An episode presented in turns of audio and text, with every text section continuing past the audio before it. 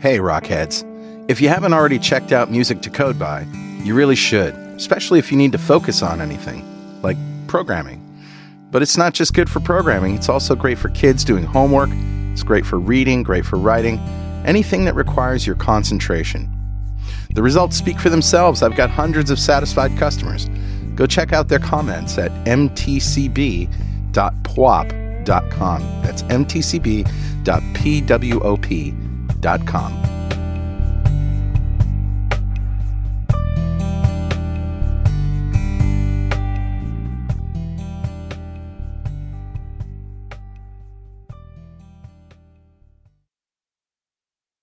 .NET Rocks, episode 1158, with guest Justin James. Recorded Wednesday, June 17th, 2015.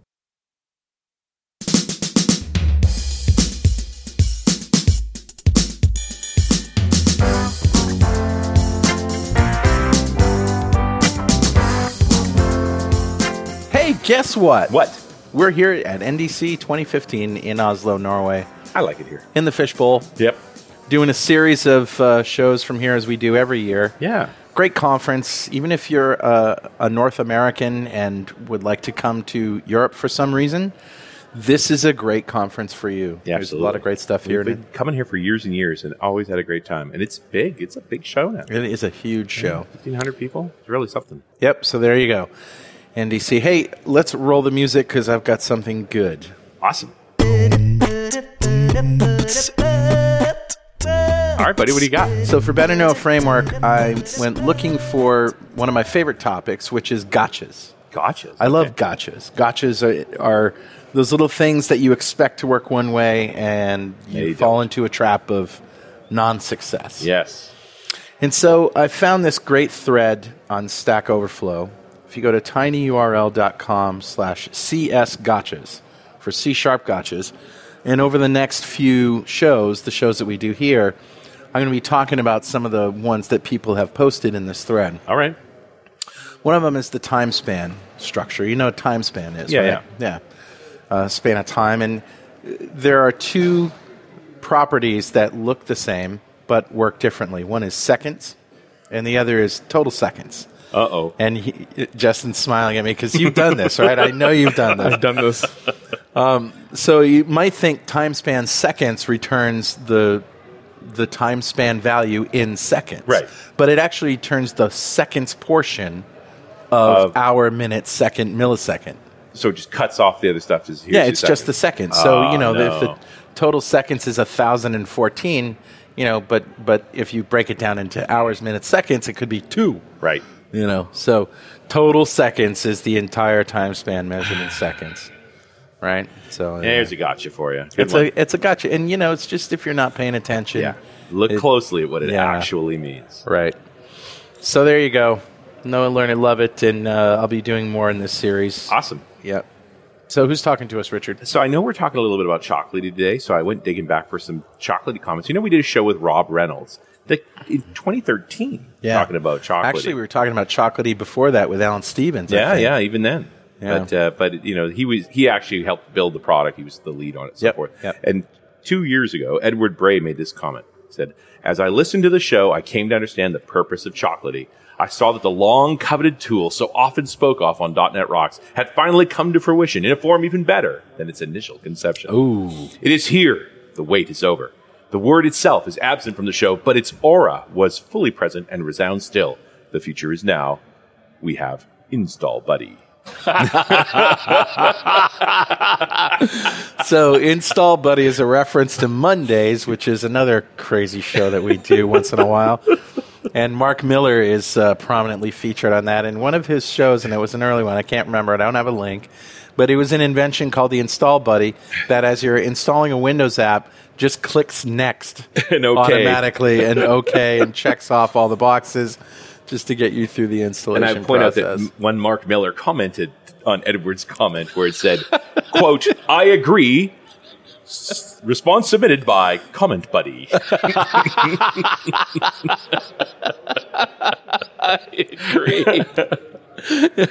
oh no! But Too funny. You know, I, I know we're gonna we're gonna spend an hour talking about this uh, coming up, but yeah, Getting stuff onto machines the right way, not a trivial problem. No. And we got to get better at it. Uh, Edward, thank you so much for your comment. It gave us a good laugh. A .NET Rocks mug is on its way to you. And if you'd like a .NET Rocks mug, write a comment on the website at .NETRocks.com or via any of the social medias. We're on Google Plus and Facebook, and we happily take your comments there as well. We also tweet. So I'm at Carl Franklin. He's at Rich Campbell. And feel free to tweet us. Tweet us up. Look us up and tweet it. And there we are. And uh, now let me tell you about our guest, Justin James. He's a software craftsman with over 15 years of experience building applications in ASP.NET, C Sharp, HTML5, and AngularJS. He's built everything from small utilities to websites that have had more than a million views and 20,000 users per month. Justin loves to share knowledge that he has gained to help someone get to their end goal faster.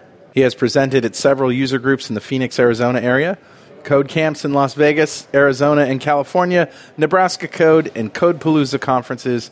You can tweet him at Digital Drummer J. Welcome, Justin James. Thank you very much. You're a drummer? I'm a drummer. Yeah. Many, many years. Digital drummer. Do you Digital. have a, a uh, electronic kit? I do have an electronic kit, strictly for practice, though. Yeah, great for practice because you can wear headphones. A- absolutely. And I can do it with a kid sleeping. There Even you go. better. So I, I play drums now, but I never had my own kit until about 2000, and I started with a Roland V drum kit, and uh, I and I actually ended up selling that and getting a real kit after I could play. If you didn't mind if people heard what you were doing. yeah, well, you know, there's certain thing about starting out. You know, you just want to hear it. Your, keep it all to yourself until it's actually worthy of others' For ears. sure. Yeah. Interesting problem. So I remember talking about Chocolatey as a as a sort of a Windows version, a Windows app or installer version of NuGet, and and that's the way it was presented to us. I think Alan Stevens told me about it first. But as uh, you know, NuGet's great because you can just say you know install package blah blah blah and it works. And uh, I guess Chocolatey is a way of installing apps or utilities or anything else or setting up your environment. Absolutely. It takes all the pain out of installing software, and no longer do you have to figure out where to go download the software and which versions you need, and Right. 32 bit, 64 bit, Yeah. or like the Oracle client's always a funny story I tell that for years, if you installed it in a directory with a space, it just wouldn't work.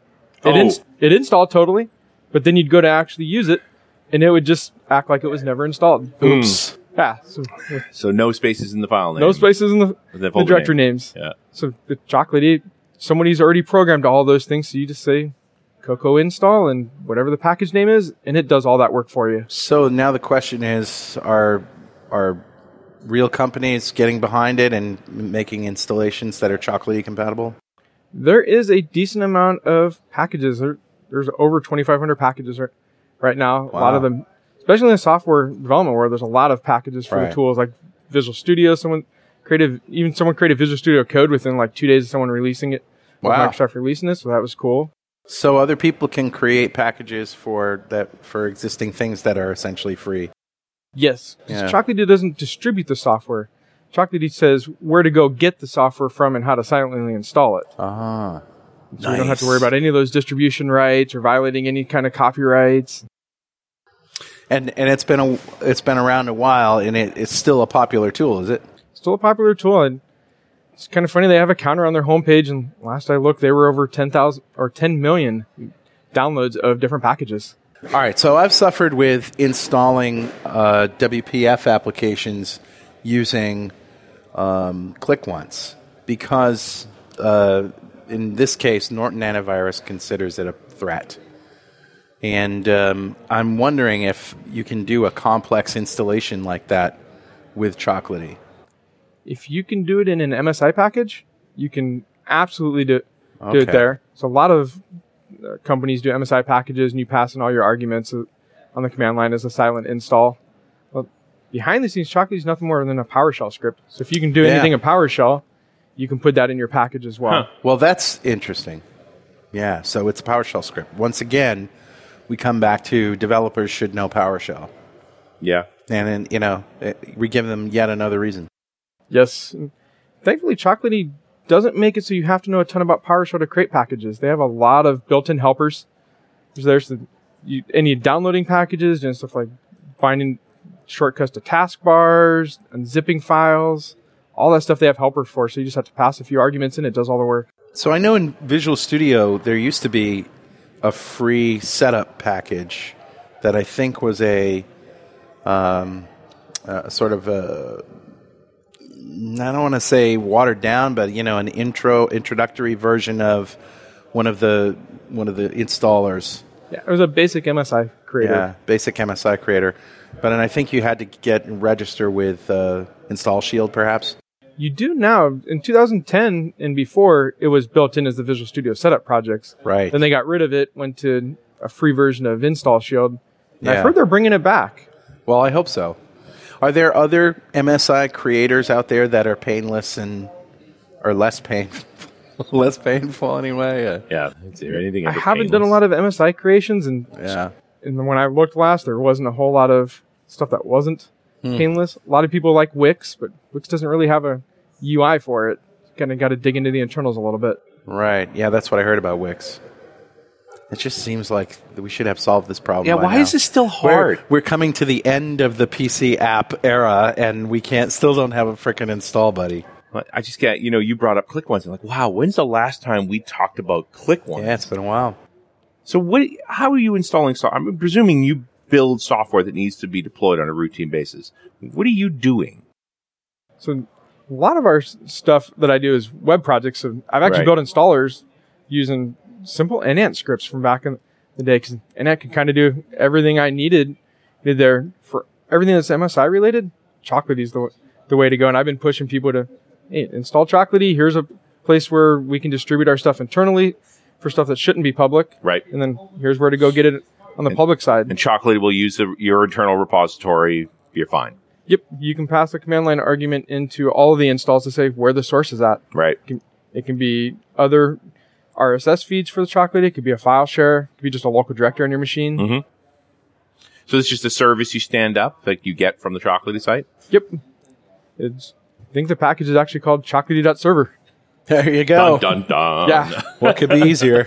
And it, for last time I installed it, it had everything I needed out of the box. That actually you install it, throw it on the IS web directory, and drop your packages into a folder they already have predefined, and you're ready to go. Nice. And that could do a remote PowerShell call to the server to load the package onto the machine. Yeah. Or with that service, you can actually use the command line to go cocoa pack and tell it where the source is. Right. this and it'll push it up to the sort up or pack and then you push Right. you know push right up to the there so you don't have to do that remote powershell call at Oh, all. okay. So I can push to a server. yep you can push to the server And presume the server has the chocolatey service on it. Yep. Then it, it responds to that request. Goes, oh, okay, I'll go get this. exactly So I can bypass the PowerShell step. you can bypass And, and the- again, I keep throwing my IT hat on here, saying, "What am I willing to let you people do to deploy software onto my server?" uh, at least on the deployment side you don't do the push the push is strictly to get it up onto the repository Right. or so then you would to get it on the actual Box. boxes whether it's servers clients whatever you would either have to do the remote powershell call or Mhm. have some kind of a script that someone would at least log in and run Yeah. I mean, hopefully, I have some kind of deployment script so that I can now take that set of packages and deploy it to a test server and run it through next set of tests and you know, exactly. so on. And one of the cool packages for doing bulk installs is Box Starter. Heard of that? Uh, yeah. yeah, Matt tell Rob me- wrote. We talked about Boxstarter. Yeah. Tell us about it. So it adds in the ability to capture stuff like MSI trick reboot triggers. Right. There's some any t- it'll reboot the box and then start your installs back up for you, Mhm. which is is great because That's the main issue. Okay. That's yes, one of the I know I big need to issues. reboot. Tell me you're going to continue. Yeah. Because typically when it triggers the reboot, the next MSI package fails and goes, sorry, you need to reboot first. Right. there's some when I have this big s- if I just do a batch file with chocolatey installs, it'll go nope, it'll start failing right after the one that triggers the reboot where Right. box starter captured all the, all that. It also adds a lot of Windows configuration stuff in. So I can tell what size do I want my taskbar? Do I want to enable remote desktop?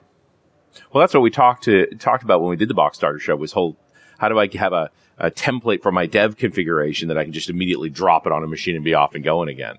Yep. That's ex- exactly what it, what you use it for. And it'll create chocolatey packages on the fly from either a text file or you can even use a gist file Wow. to keep it up on GitHub. I'm trying to figure out the relationship between all this sort of tool chain. So, I mean, NuGet's still there. Chocolate is not a replacement for NuGet. Correct. Right. It, it's for going and getting those libraries. Chocolatey is your MSI manager, managing your own packages. And then Box Starter is sort of the kickoff for all of that. We're going to build a box from scratch, and I'm going to need these Chocolatey packages and so on. Yep. It's exactly what it is. Okay. Chocolatey just sits on top of the whole NuGet infrastructure because NuGet already did dependency management Yep. and did all the versioning of packages and stuff. So Chocolatey went, why reinvent the wheel? Yeah, yeah, It's- absolutely. They used that API and, and then they wrote all their stuff around what do I actually call inside my the package to kick it off. Right. And the conversations we've had about box starters tended to be about client side stuff. But if I wanted to configure servers this way, there's no reason I couldn't. There's no reason that you couldn't. and they're all VM, and it's all VM based. I mean, everything's a virtual machine now. So the fact that I could actually, I run, this is my install from scratch, build me a VM, configure it, load all the software on it. Yeah, And that's what I actually do with Vagrant, Vagrant, Let's talk about Vagrant. another tool. another tool. So Vagrant's a tool to manage your virtual machines. Okay. means I use it strictly on my dev machine. So pretty much every project I have has its own virtual machine, but those take up a lot of space. And a lot of times I'll go three, six months without doing anything on those projects. Right. So with Vagrant, I can destroy the machine, but all the configs are kept in a file. So when- anytime I need it, I just tell Vagrant, new up that machine again. It recreates it, reprovisions everything out, installs all the So software. instead of keeping that multi gigabyte VM file, you have the template to make the VM again. yeah, it's just a straight text file, so it doesn't take up hardly any space. Sure. Listen, you can create boxes with Vagrant that are bi- kind of base boxes. So Mm-hmm. I could install like Visual Studio and SQL Server and all the stuff that takes quite a while to install Sure. Mm-hmm. and package that as part of my base box. So it just re-instantiates that machine. And it's still going to take a while to build it, Yep. but you don't have to do anything. if it, yeah, you build it once, once, and then you're, you're good to go. It takes as long as it takes to import the thing. So maybe five to 10 minutes to import the box and, Oh, and interesting. configure it. And then you're, you're good to go. Do you run a VM on your client, on your laptop and your desktop? I got tons of VMs. There are several versions of Visual Studio. I've got a couple Linux w- ones on there. But But the main workstation boot is a, also a VM?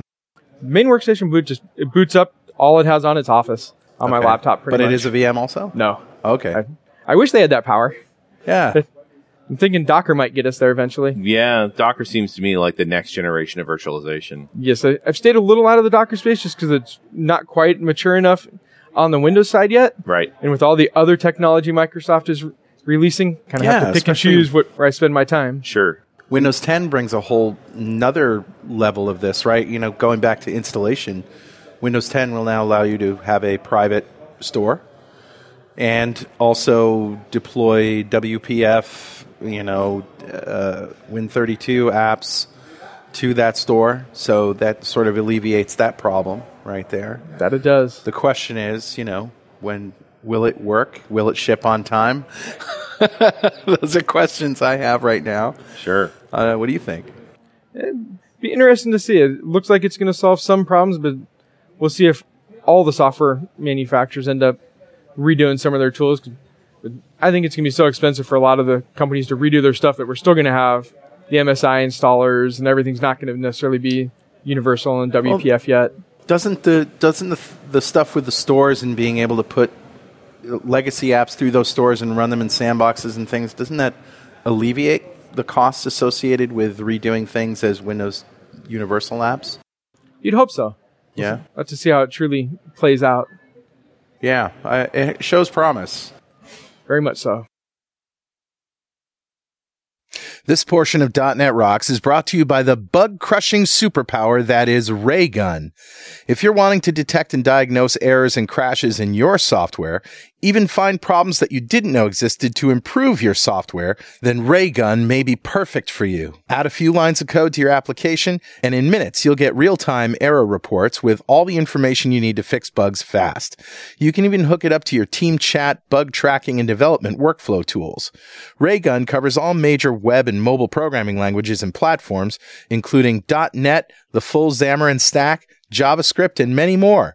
Go check out Raygun today at raygun.io and say hello for us. Yeah, the challenge is you know, are, are we sure the app's really in a container? Right. Will the app actually behave properly? Like when Yeah. the, you know, think about the hoops we had to go through with Metro apps for calling to a database, Sure. right? Like you you had to go through an intermediary layer. You know, it, it was all about this clearly defined set of boundaries. Right. But I think this the cool thing about virtualization is like now, now the boundary is the whole OS, but it's still a boundry. Still a boundary. Yeah, you you can work all you want in that space. So Vagrant, um, I see VMware promoted prominently. Uh, Hyper-V Fine, They, they have Hyper V, they have VirtualBox. Like, Zen. both of those are free. Yeah. VMware, co- they actually charge money for their for the VMware. VMware side. integration. Okay, because VMware is not free. Yeah, VMware's not free, so you have to buy VMware, and then you have to buy the plugin for Vagrant for VMware. Okay, what about Zen? I don't know about Zen. I Just running down the different virtualization stuff. yeah, I know you Still can betting. you can do Azure VMs. Yeah, Mi- Microsoft on their open tech stuff has released a Vagrant provider. nice. Yeah, and I tried it out this last week, and it's pretty neat. Once I configured all the certificates and stuff, which even with my limited knowledge of the Vagrant or the Azure PowerShell, I still managed You within really an get hour. that to- going. yeah, within an hour, I managed to. So instead Get of everything Boxstarter, working. Vagrant when you're dealing with VMs, because it's a bit more VM savvy. Yep. Okay, I get that. Yeah, so I went Vagrant to Azure, still used all the chocolatey and box starter stuff on there. but Oh, okay. it, it took one of the existing Azure VMs images and newed it up. I got to tell it what size I wanted it, where I wanted it geographically for the data center, configure all the memory, everything with it. So that Vagrant did that part. Vagrant picked up and said, "Okay, I'm going to take a standard Azure VM template and set it up with this set of constraints." What did Boxstarter do? so Boxstarter did all the, the software install side of it. So the OS So so the OS is already installed before you get chocolatey. from the template. So yeah, so so box starter took care of like installing Git and Node and all the stuff that I need on the box. Okay. Like, s- and you can use any of the images that are actually in Azure. So I could have newed up a Linux VM, Right. and if I wanted the Linux side, but since we're talking chocolatey, the Windows side they have base OS images or they have the full Visual Studio images. Okay. This- you can do any one of those that you have access to. and It'll take them on. It'll, No problem. It'll take them on. So even like the Visual Studio one, it only has Visual Studio on it. A lot of times they don't have SQL Server. It's prepped for you to install it. right. Doesn't have like Visual Studio Code or Notepad or Git or any of those other tools that I'd install. And so that's where I put that in my box starter script to Right. So your bo- and your Boxstarter script is invoking chocolatey calls to Yep. actually install those different pieces. Yeah, so with all the Vagrant provisioning, I tell it go install Chocolatey, go put my box starter s- stuff on there. Right. The the one thing I don't have it do is I learned the hard way. Don't have Vagrant call your box starter script No, Oh, why is that? because it doesn't. If your box starter script reboots with those MSI triggers, there's- it doesn't know that your script rebooted. So Vagrant moves on to the next provisioner, thinking that one finished. Oh, So instead, I make that my very last provisioning stuff, and I copy the script on the desktop. So I, I just have to log in, run the script, and then it's good to go. All right. So Vagrant does all that. It's all that set up, gets everything in place, and gets you positioned to run the box starter script. And then you- Exactly. and then it sort of drops it to you. Okay. Yep. And then you run that script, and now it goes through the reboot cycle to install everything. And I did see on the Box Starter forum, Matt put, talked at one point about doing a Vagrant provider for Box Starter, Interesting. Yeah. and so that would ta- alleviate that problem. Give it that intelligence to be able to do that. Application. Exactly. I mean, this is all this configuration is code stuff. Configuration is code. Yeah. It's just getting a longer and longer. It's a fairly lengthy chain you're talking about about all, each of these pieces. Yeah, once you get it, you go in, it takes it from hours of installing and going through the chain to like six steps. Right. well, and the big thing is repeatable. Yeah. Right. That every time you do that, you get the same result. And not just on my machine, it's on your machine too. Everybody's. everybody's, which is just awesome when you work in a team. Yeah. And Um, I've been slowly selling my team on Chocolatey and Box Starter, and like, none of them really picked it up till one of the guys redid his laptop, and it's like, man, I'm going to be down for two days installing stuff. I'm like, give me ten minutes, I'll do you up a, a gist file with all the stuff I know you want on your machine. Since Right. He was more of the front end guy that could do a little back end, so he didn't need all the different tools I had. Right. Right. And within three hours, he was like, I'm up and running. He had Visual Studio, SQL Server, all his tools. He's like, this is awesome. I'm going to use this every time now. So the question is, can you? Uh, is there any issue installing chocolate using Chocolatey to install things from a from a gulp script? Not that I would think of. No. You see a lot of uh, people using these things together. And definitely see people use, using them together. I know out of my chocolatey stuff, I do all my like npm installs as part of my a uh, box starter script, and so I Yeah. get like Ionic and Cordova and all the different gulp tools to go to go with it that I would need. Yeah. It seems like a good fit. Yeah, definitely a good fit. More of the same. So when you're setting up sort of a base configuration for a dev environment, are you doing that like per app? Sometimes it's per per app. Uh, definitely when you get into more of the kind of freelance consulting s- stuff, companies don't really appreciate when you start having Shared projects from other companies on the same machine as Right. theirs. And, Yeah. and so you do end up with one VM per company environments? when you where I'm at because I don't do freelance for the most part. I'll do one VM for a lot of my .NET stuff. Right. I've been, then I'll do VMs for like my blogs managed on GitHub and running Jekyll on Windows is it works, but it's not supported. It's kind of flaky, so it was easy to download a one of the Linux Vagrant boxes, knew that up, and install all the stuff on there. Right. Uh, yeah, and I'm, I mean, I've certainly run into issues where I'm working with a customer that is still on 2010.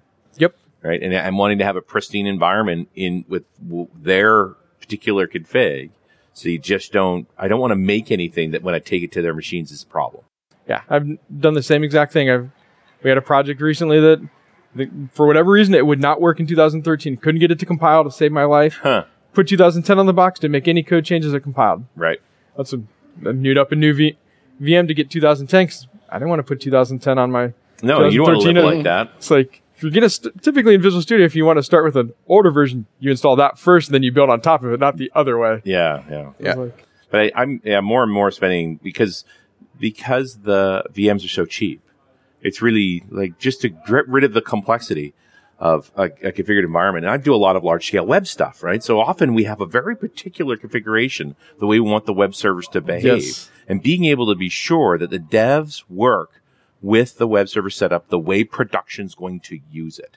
So they just don't get into trouble. They don't go down a path of I'm depending on a feature that is turned off in production. and so Vagrant helps a lot with that. Yeah. So you can actually do what they call multiple machine configurations with, with Vagrant, where instead of just newing up one machine, you tell, new up this whole batch of machines. So you could essentially replicate your production Your environment. app set. Yeah. I mean, so I've done it where I had two web nodes and a database node nice. all on my laptop, talking back and forth to each other to make sure did everything work right. Is all the security stuff there? No double hop Mhm. issues, and it made it so much easier when I went to do production. I was like, didn't have any worries of is this going to work, not work. Right. Right. Well, and it's a, uh, you know getting it to the point where it's it, it you you're working with a production configuration the whole time. There is only one configuration that Yep. matters, and it's the way the app lives.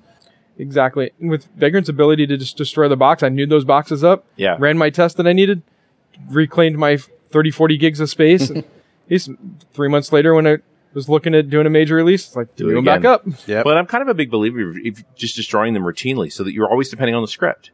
You never get into the habit of putting anything into that VM that isn't in the script because you're going to lose it. Exactly. You know, if it's important enough, it'll be in the script. But one thing I wish that worked a little bit better was when you start doing web development and trying to keep all your files on the synced folders for, for VirtualBox. Yeah. In theory, you should have everything on your main machine and you just have a share that's mounted on the virtual machine. So you never have real code on the virtual machine. Right. IS doesn't like that permission wise a lot of Yeah. times. You get into some funky s- situations where it, it just won't start the website up. Yeah. It's like I'm not happy. Yeah. you, you copy them on the local machine, start it up, and everything works. You're no like, problem. okay. But you're running in your security context, right? It's like, Yep. what's the security context of IS in the production box? And that Exactly. seems it bites so often. Yep. And the reality is, your account has too high privilege for what production should be running in any Exactly. right? You almost every dev I've ever seen is a local machine on their box, and that's just not an environment you should be testing because the production environment's not going to be like that. And you almost always run Visual Studio as an admin. Yep. Tends not to work for some Which you need features to. The without it. studio just doesn't function well Yeah. if it's not in admin mode. But again, your production, it's not going to be like that. Yeah. So you, you hope you're not running with SA for the database You would and hope- admin rights for your website. Think, You would- we just did a show with Troy Hunt, man. They're like, Let's not go down the security Yeah. path. We're all already scared. yeah, that's right. We're already afraid. Yeah, I saw him talk last night, and he pulled up a website that had SA in the sample with password of one two three four five six seven eight. And I was like, Really? It's like, and it was funny that he had that password because I was visiting one of the museums here and they had guest Wi Fi. That was the password for the guest Wi Fi. Man. But yeah, th- this this is exactly the thing. It's really being able to set up those VM web servers and have them properly configured with the right security rights so that you can actually see your app function the way it would function in production. exactly. And being able to destroy them at any time is awesome because I don't know what the deal is, but when you install Visual Studio and SQL Server and everything, it takes up like 45 gigs of actual space. Yeah. And it seems to grow over time. It starts at 20 and within like a month and a half, two months, you're at 40, 50 gigs. Yeah, It's- well. It's like, okay, I need Sure. to destroy that. I'm running out of space again. How much space does SQL Server want? More. Exactly. Always wants more. I want more, always more. So yeah, being able to tear them down back to their template. That just should be end of day. At the end of every day, I want to rip this thing down again. S- Start it fresh when I want to work on it again. And that's why one of the reasons I keep base boxes around that have Visual Studio and SQL Server on them versus having Box Starter install them. Right. It's just, it's a time thing. Yeah. You know, it takes two, three hours to it- download Visual Studio and SQL Server and install it. Sure. It only takes 30 seconds for Chocolatey to kick that off. Right. And the rest of the time's downloading. Yeah. And you don't have to be involved. It's Yeah. doing it. But by having it in the base box, five minutes I can say Vagrant up and it, it imports in that box and I'm up and running. Nice. All right. I like that. I like that model. And again, it gets us into this different pattern of, uh, you know, being able to work on a new thing and, and not spend a lot of time getting set up. Uh, Being set up wrong. Like, There's a whole class of errors that I run into all, you know, th- when the app doesn't work, when the new build goes out, I mean, question one is, did you install it right? It's like, why is that still a question? Hey, Richard, yeah, buddy. guess what time it is? Uh, must be that happy time again. yeah. Time to grab a box of chocolate and nougats, grunt twice, and gulp them down. like you've never heard that one before. Oh, no, that's brand new. I've never right, seen so anything that- like it. Never seen anything I'm like am- that. I'm amazed. It's it's actually time to give away a Music to Code by CD and DVD collection to one lucky member of the .NET Rocks fan club. But first, yes, I know CD and DVD. Those are terms you may have to look up Yeah. on the internet. What is this CD What you is speak this of? CD? what is this DVD? It's actually a Blu-ray DVD. Oh, nice. Okay. And I made a documentary of myself creating Music to Code By, which is a set of 25 minute Pomodoro sized, quiet, and groovy instrumentals specifically designed to promote focus. It'll get you into a state of flow and keep you there. The .NET Rocks fans are being more productive with Music to Code By every day, so see what all the fuss is about at mtcb.pwop, that's P is in Peter, W-O-P, dot com. awesome, dude. Who's our winner this week? Today's winner is Gary Payne. Congratulations, Gary. Golf clap for you, sir. Golf clap for you, sir. There's no clappers here. We're in Norway. We got real clappers. They're our hands. Yes. And uh, if you don't know what we're talking about here, go to .NETRocks.com, click on the big Get Free Stuff button, answer a few questions, and join the .NET Rocks fan club. We have thousands of members all over the world, and every show we like to give away stuff from our sponsors. Every December, we give away $5,000 worth of technology to one lucky member of the .NET Rocks fan club but you got to sign up to win. And we'd like to ask our guest, Justin, if you had $5,000 to spend on technology today, what would you be buying? And actually probably buy a bunch of musical equipment. Oh, great. Like, I New drum love- kit? Possibly. I got a couple new ones a couple years back. Oh, okay. I think the wife would make me sell a couple before she- I got any more. Right. Yeah. That's I fair. got four kits and an electronic kit, so she's like, no more. That's You're a little enough. over. How do you justify that many kids? It was like 20 years in between buying. I bought Oh. the first two when I was in high school and then nothing for 20 years. And then, And you didn't get rid of the old ones when you got I didn't the new get rid of ones. Don't old ever ones. ask me how many guitars I have. yeah, exactly. Musicians always seem to collect. I don't even know. I can't even count them. Yes. Yes, I love like all the Personas gear. I'd love to have some of the nice Oh, Personas yeah. Studio Live mixing boards. I have one of those, the 32AI. It's a wonderful piece of art. yeah, they're beautiful. It's a They're work cou- of They're a art. couple of bucks, though. They are. They're- They're a couple bucks. But, you know, they're so versatile. F- All right, we're going to geek out here for a minute. 14 auxiliary sends. Hello. exactly. Hello. That means 14 individual monitor mixes. Right. That's what that means for a live band or whatever. Uh, just don't get me started. It's so awesome. And and they just came out with a new version of Studio One. I saw that. Yeah. Is it five grand, though? No, no, no. No, no. No, no, no. You can you can buy other stuff with that. More. But More you know, digits. the, I think the 32 AI is about that, about five grand. that much? Okay. Yeah, I think That's a so. lot. Yeah, they're, they're Well, and, pretty pricey. and, and drum kits have a way of eating up the, the channels. yeah, You know? at least eight Yeah. They Yeah. capture it well. that they do. if you do it well, right? Yeah. You do it right, you end up with eight. Yeah. As long as you know how to mix them. Yeah. Yeah, that's right. making a drum kit sound right. All right, I'm looking at the chocolatey site, and right at the top it says, "Currently, we have a very large Hmm. backlog of packages in moderation, and are taking measures to resolve it." What's going on? So one of the really nice features that they implemented late last year was package moderation, so that they looked at all the packages before they just approved them. Right. It used to be before then, you, once you uploaded it as a package maintainer, it was Done. automatically live. Right. So I used to tell people when I talked, go download the NuGet Package Explorer, open the talk lead package, and see what it is doing.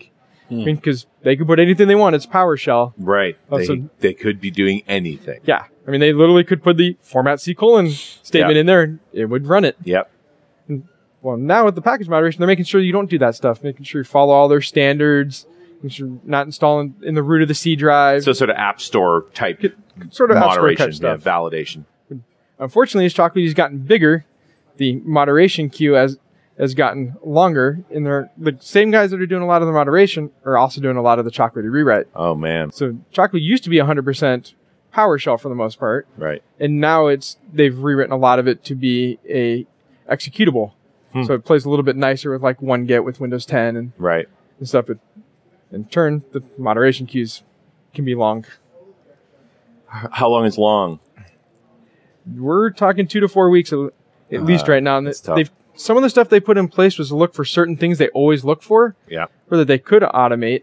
And if they found those was passed, then your package got approved. Right. There's some it, cer- some packages it's a lot quicker to Stuff To that get can them pass up the there. automated validation goes quickly. exactly. As soon as somebody needs to look at it, you you're waiting a few weeks. Yep. Yeah, I have a feeling they'll grow their moderation members over time. I mean, this is a good problem to have, but it's still a problem. It's still a problem. They're trying to turn Chocolatey more into a tiered model so that they would have the, the free model, which is very similar to what they have today. And then they have a business model that starts giving additional features like being able to have a cached version of the repository. So if internet ever goes down or the chocolate repository has issues, you have your own cached versions. Right. And Just, I think there's going to be two or three tiers out of that whole.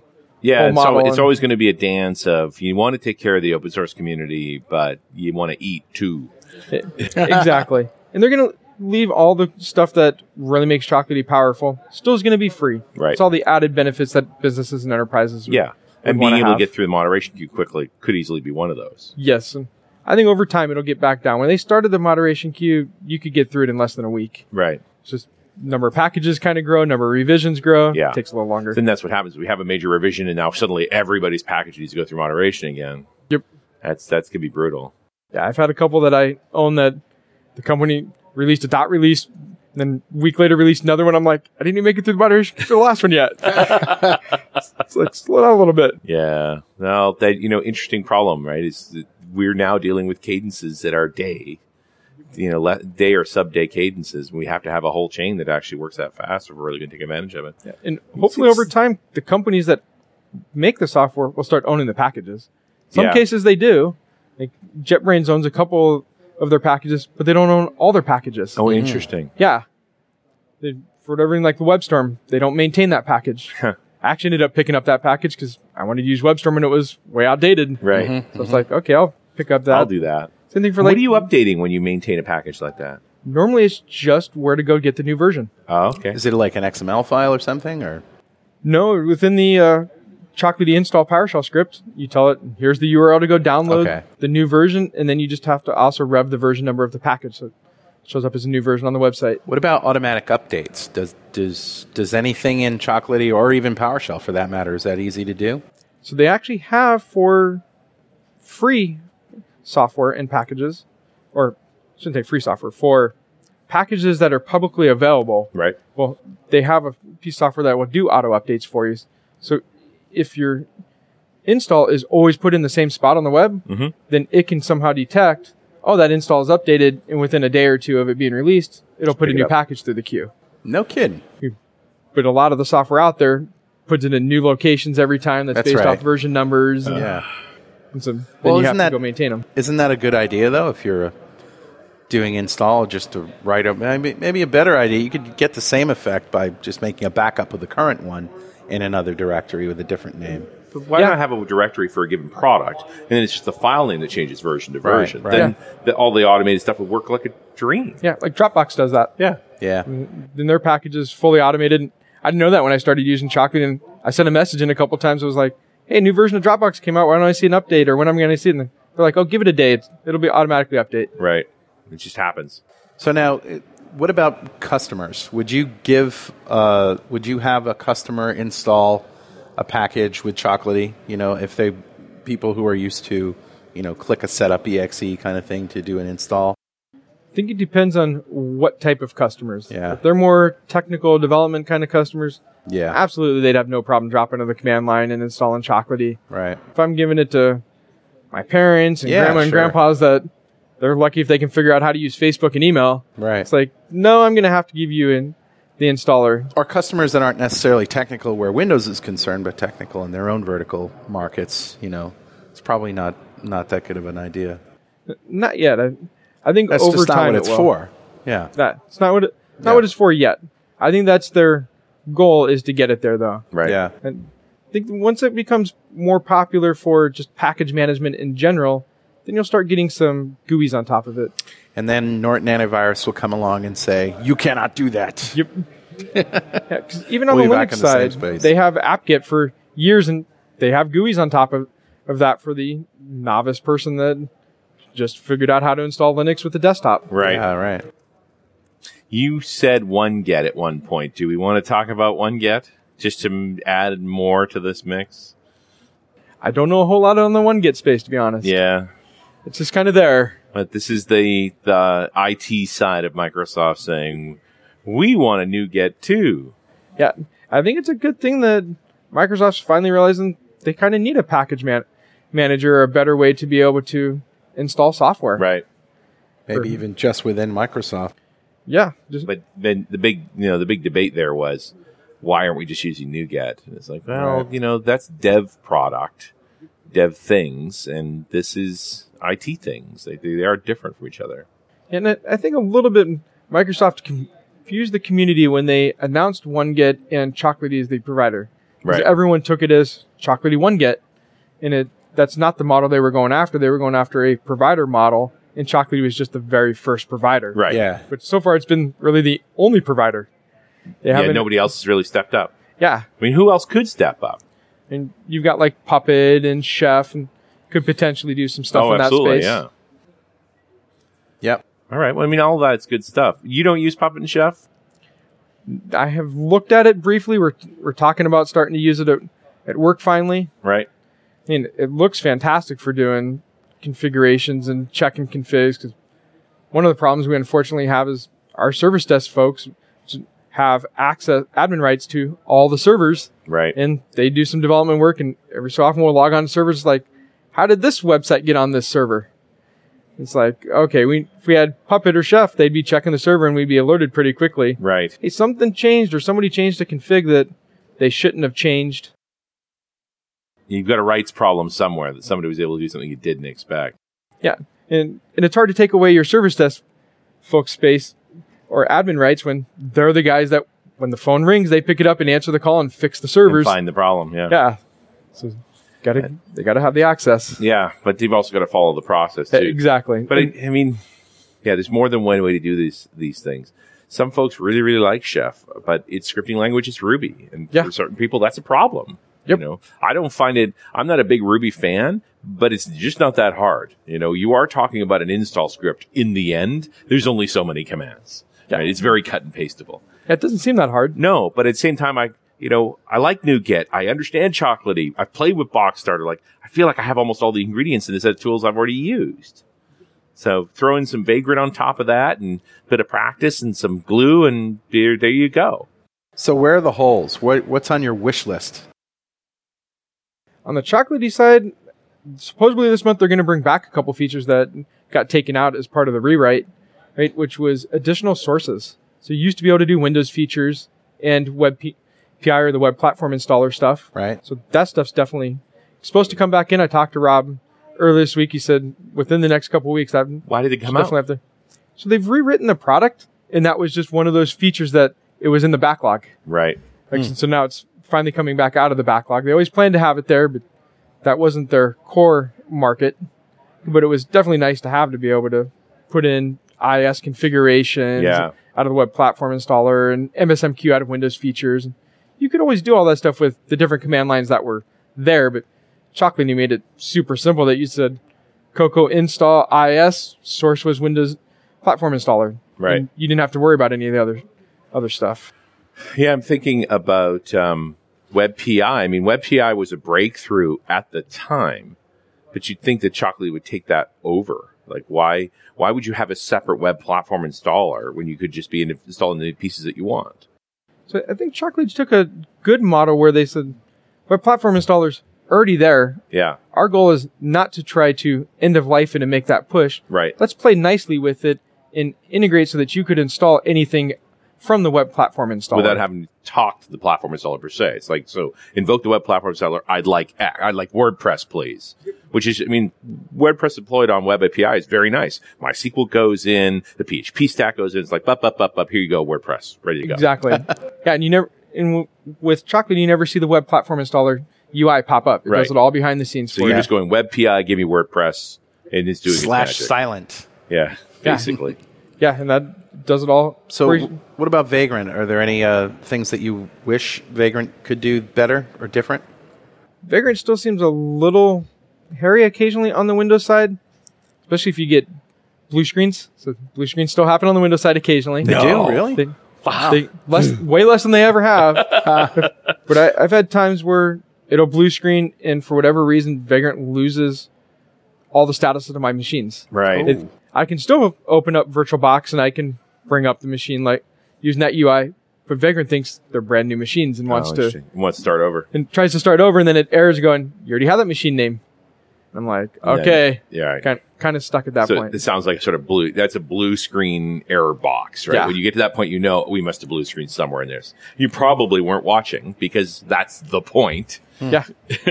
yep. And it that only happens when your host blue screens. You can blue Right. screen the virtual machines all you want, and they're Vagrant doesn't lose track of that. But because behind the scenes, Vagrant I've heard is just a Linux box essentially. It's a lightweight Linux box kind of running to do all those commands. Wonder what? Wonder what's what's going to blue screen the vagrant host? That seems odd. Windows is Windows. Yeah, yeah. You, you never know what blue screens it, and it always Most comes the out of time It's nowhere. a driver issue. Yeah. I mean, ninety-nine percent of my experience when the machine blue screens, something's going on with the driver. Sometimes it's hardware failing that the driver runs into, but it's generally So They I got to got tell you, drivers. that once I got a MacBook Pro, the only time that it blue screens is, and I run uh, Boot Camp, so I have Windows on half the partition and Mac OS X on the other half, is when I'm trying to access Windows files that are on the Mac partition. Oh, interesting. From when I'm booted into the Windows partition. right. And for some reason, it doesn't like that. But other than that, I have never had a blue screen of death. Yeah, it's become really stable in the last couple of years. Yeah. My, it's pretty rare to blue screen a server these days, but it does happen, and it's usually a hard hardware normally failure. it's a hardware failure Yeah. these- And you get it as a, you get it as a driver error message, which sort of points to what's the hardware that's going out.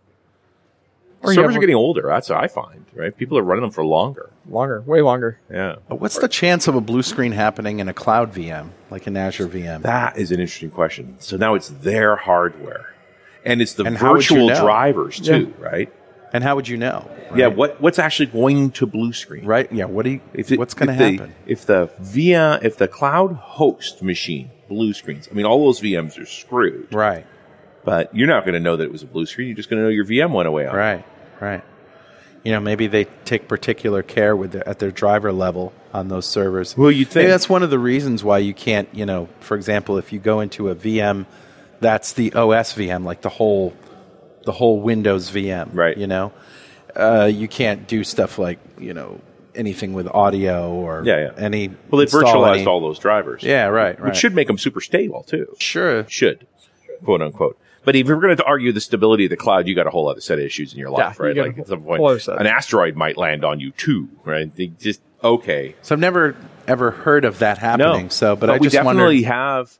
I mean, we certainly had the experience running the we- the the podcast sites on the cloud. They Yeah. go down every so often. That's true, they do. come back up, Yeah. but they do go down every so often. It's not like a cloud failure, but Yeah, it's part of the part of the part and of life. parcel of life in the Yeah. cloud. Yeah. Yeah, in the, in, I just hate the cop. It's almost like a cop out answer. It says, "You're having problems with hardware? Stop owning hardware." Yeah. That's one of the benefits. Yeah. Yeah. Not owning the hardware. It's Uh, Not not, owning it's the not hardware. your responsibility. It is definitely nice having that in the cloud, and not owning the, the hardware. I still and- have a data center in my house. It is smaller than it used to be. It's very much cloud architected. Everything is VMs that can move between machines. And it's pretty damn stable, but I know I'm a dying breed. You know, that that's just, this is almost the end of this. Why would you own this stuff? They made it cheap enough in the cloud to to access, ask that question. You- Yeah, that's the embarrassing part. I mean, you know, we're all MVPs or RDs or something, right? Like Microsoft gives us a bunch of cloud. I'm spending money on stuff that it should be free uh, to be able to keep doing what I'm doing. But yeah, Yeah. it's still, you know what? I still have a lot of customers, a lot of data centers, and they still have to deal with blue screens. Hmm. Right. You know, that's that's I'm trying to be connected to you know what my customers are still doing. yeah, and a lot of companies still don't want to go to the cloud. Nope, they really Yeah. don't. They got intellectual property stuff that they they don't necessarily want out there. Yeah. And Well, they've got to set. A, they've got to figure out what the rules are going to be for their business, one way or the other. But I do like this idea of getting them to this level of automation. You know, you talk about a lift and shift solution for cloud. Get your get your on prem installs this tight with Vagrant and, and Box Starter and so forth, and then it's like, you know what? Today I'm going to point it at an Azure VM. And watch what Right. happens. Right. You know. exactly, and the automation stuff's great. And and I do it because I'm kind of a lazy developer. I don't want to do these mu- mundane tasks. that's the truth. But it's also repeatable, reliable. Yeah. You know, and that's the big thing is, you know, you know for sure that's going to work. Yeah, I want to get back to code, and I don't want to be s- installing software. I don't get paid to install software. No. I get paid to write software. That's it. Yeah. Yeah. In the end, it's operating. And even in the operations side, it's like we don't make any money installing stuff. We No. make money operating it. So why shouldn't it be instantly automated and just running so we can work on the next thing? Exactly. I love it. So what's next for you, man? So I got to talk this week at NDC and Yeah. got doing some user group talks and just gonna keep talking and keep ringing the bell on this. This is a good little stack. I, and it, Exactly. to me, way more comfortable than some of these mega, uh, I- I mean, and I even consider Chef sort of a mega app of we will do this for you. Yeah, and we didn't talk about it in this this show, but Vagrant actually has provider or provisioners for Chef and Puppet Interesting. and Ansible Uh-huh. and Salt. So if you are in that space and already have stuff, you, instead of just running shell scripts as your provisioner, you can run the Run that- bigger for it. run all those different ones as your provisioners. Interesting. It- and it's definitely sort of a hierarchical thing of, you know, down at the bottom here, we have NuGet getting individual things installed and, and, and so on. And then you work your way up to here is this orchestrator at va- the vagrant level being able to instantiate a, v, a, a VM from a cloud provider with a particular configuration and then kick off a buck starter script and, and so on. You get all that kind of kind of stuff going. That's cool. Yeah, very cool. Really like that, Justin. Thank you. Justin, thanks for spending this hour with us. Thank you. It's been great. And we'll see you next time on .NET Rocks.